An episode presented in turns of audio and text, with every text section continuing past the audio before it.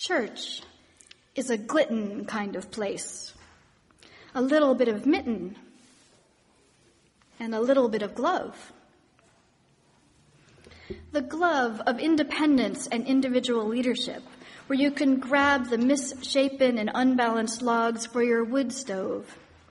With your gloved hands, you can huddle outside and talk on the phone without dropping it into a pile of snow.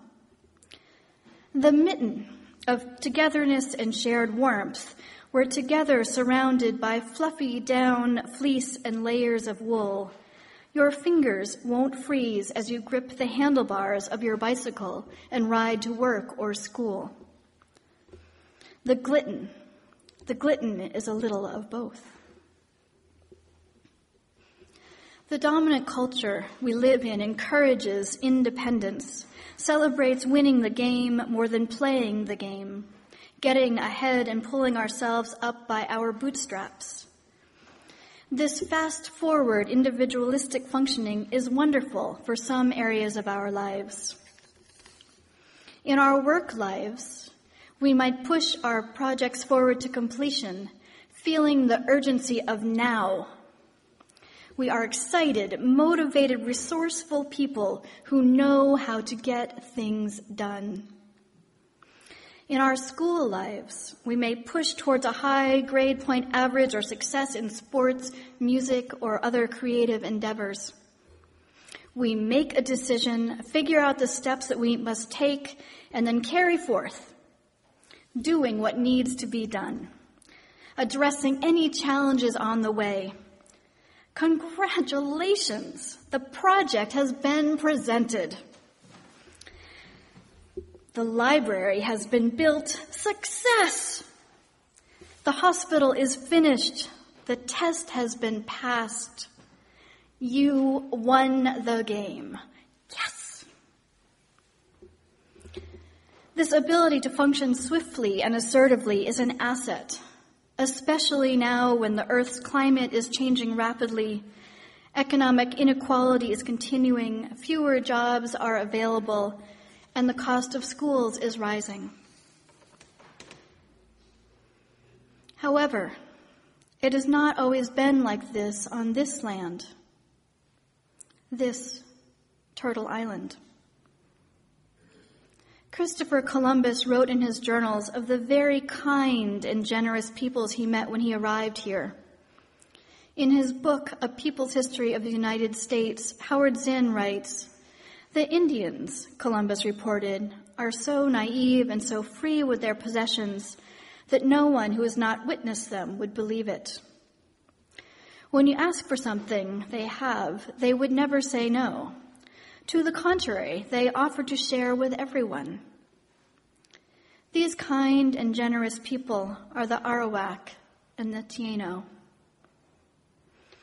Philip Scott, a Lakota chief based in Northern California, believes that the white people who currently live on this land have lost our indigenous traditions. He teaches that we have forgotten how to live in a healthy and balanced life on earth we no longer honor the mother. We are disconnected from Mother Earth, Father Sky, the winds of the four directions. We have forgotten how to live in harmony with our sisters and brothers. We do not recognize our ancestors, the animals, the stones, the plants. Philip is called to heal those who have become last, lost, like ourselves. A missionary among the Lakota in South Dakota and scholar of the anthropology of religion, Father Paul Steinmetz, shares a similar sentiment. He writes, It must be a spirituality that expresses a personal relationship with nature. From this personal relationship flows a love and respect toward nature, a willingness not to dominate, but to be part of nature. He continues, Time is running out. There is a sense of urgency. This spirituality is not a luxury, but a necessity. This way of being together, this way of being in relationship with all of nature, all of existence, is like being in a mitten together. This is what we strive to do when we come to church. We pull on a mitten, we walk through those doors, and we strive towards living a healthy and balanced life. We share spiritual and emotional warmth with each other and we carry that warmth out into the world. Sometimes it is hard to bring that warmth of community out into the world, especially, especially if you have absorbed the message that you are alone. If you've heard that no one will catch you if you fail. If you've heard that there is not enough. When I lived in Guinea, West Africa, I did not know how to feed myself. There were no grocery stores or corner bodegas. The market was filled with endless half-broken tables covered with rusty cans, old glass bottles filled with some liquid, small plastic bags filled with red and gray powders, Maggi cubes, and piles of small onions and garlic. I was afraid that I would not be able to recognize food. Because of this, I always made sure that I had two bags of spaghetti, two boxes of laughing cow cheese, a can of dry milk, and my cherished bottle of garlic powder. I dreaded the day that I would run out of my garlic powder. It was the one thing that made my mac and cheese edible. I was operating from a place of scarcity.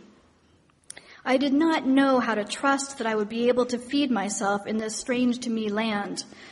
I was grasping at my garlic powder, afraid of using it, but needing to eat. As long as I have this garlic powder, I'll be okay, I thought. I did not know how to ask for help. As the months went by, I began to experiment with fresh garlic cloves. I learned to say garlic in Pular, the local language. I experimented with crushing, chopping, sauteing the garlic before adding it to my spaghetti and creamish cheese-like sauce-like stuff. All the while, keeping just a little garlic powder, just in case. I began to trust that though this nation, filled with poverty and corruption, I began to trust that somehow there would always be enough food for me and everyone. Except, of course, during the month long fast of Ramadan, when the markets and restaurants were closed. This moving from a place of scarcity to a place of abundance from a place of fear and loneliness to a place of trust and community. This is spiritual deepening. It is not easy. The air we breathe, the television we watch, the highways we drive on are filled with scarcity messages. Hold on to that garlic powder. There is not enough to share. Be careful. Put the jar of garlic powder into the cupboard. Don't let anyone near it. Keep it safe. Shh. Don't tell anyone that we have garlic powder. My friends, we gather in religious community to lend support to each other so that we may turn our hearts toward the abundant life, so that we may know that there is garlic powder for all. We help each other peel our grasping fingers off of the garlic powder bottle. We need each other because there are times in our lives when we may be blinded by our grief, by our pain, by the feeling of scarcity. In these times, coffee hour might seem like an endless line of broken tables covered with unrecognizable objects. It is times like this when the spiritual and emotional warmth of the mitten will hold you in tender embrace. It is times like these when we may need a long, slow breath and to remember the warm mitten around us. We remember that we are part of the interconnected web of all existence we remember that we are held in God's love, the goddess's tender embrace. We remember the peaceful acceptance of the meditation group. We remember the protective atmosphere surrounding the earth. We take a communal breath. We steady each other's shaking hands. We sing with each other.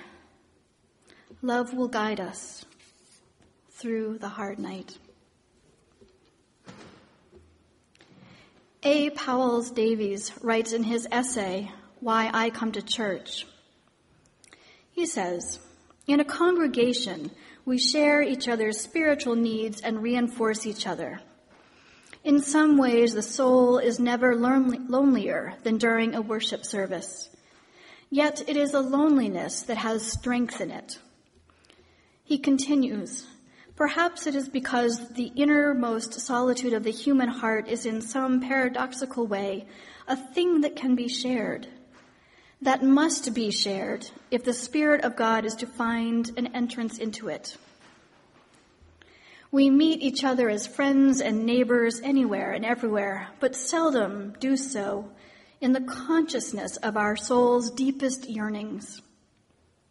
But in church, we do. He says, church leaves us knowing that we all have the same yearning, the same spiritual loneliness, the same need of assurance and faith and hope, and our dedication to the service of our fellow human beings. It is our dedication to our fellow human beings and all of creation that leads us here at First Parish to go out into the world in peace and to make a positive difference in the world. I pray and I hope that we remember to sit on the earth, to listen to those who reside in our shared mitten.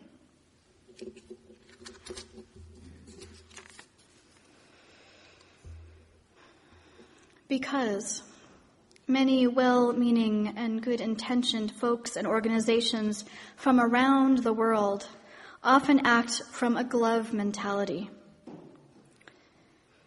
They decide what is best for others without listening. In Guinea, I witnessed libraries built and books bought for small villages where there were no people to run the library. These libraries were often locked for months or years at a time.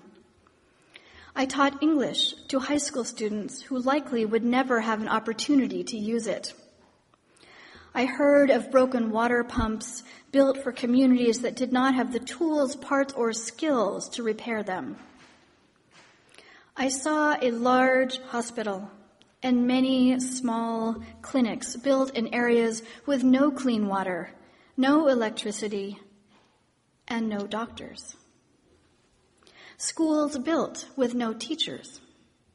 These buildings remain locked on the side of a dusty dirt rut in the earth.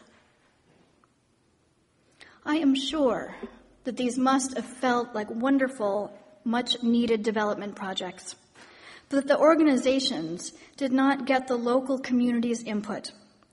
They did not sit on the earth and listen, truly listen to the needs of the people. They did not gather around the great mango tree and listen.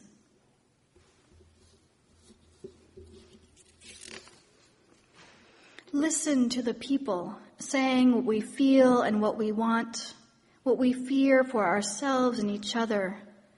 Into the dark, perhaps we could begin to begin to listen. Begin to listen to your heart.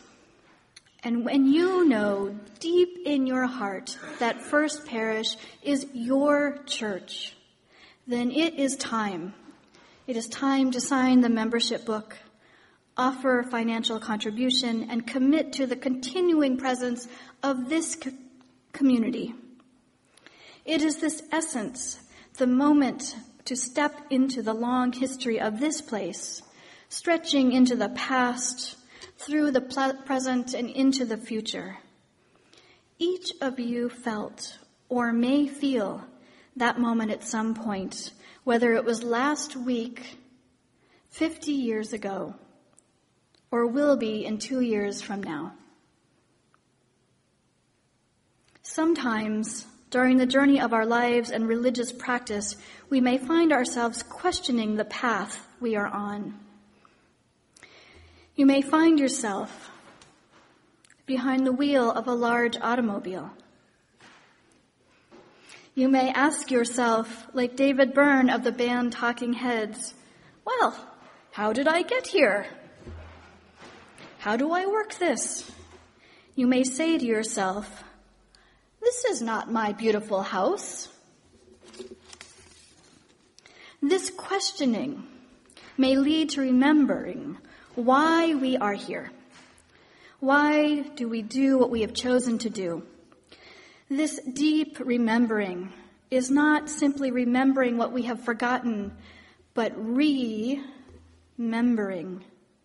becoming a member again, a recommitment to walk justly and kindly in our lives, to live out those values that we hold most dear to our hearts, to re-choose to come into this place of worship, community, commitment, and strength. This remembering is looking down at our hands and seeing the gloves that we are wearing. And you may ask yourself, where did I get these? This remembering is taking off the gloves finger by finger and putting your hands back into the mitten of community. When we become one with our religious community, we pledge ourselves to that high cause of greater understanding of who we are and what in us is true. Let us spend time in the dark, listening. And may we remember that it is not we who speak, but the wind.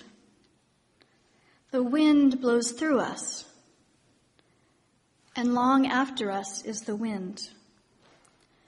May it be so. Amen.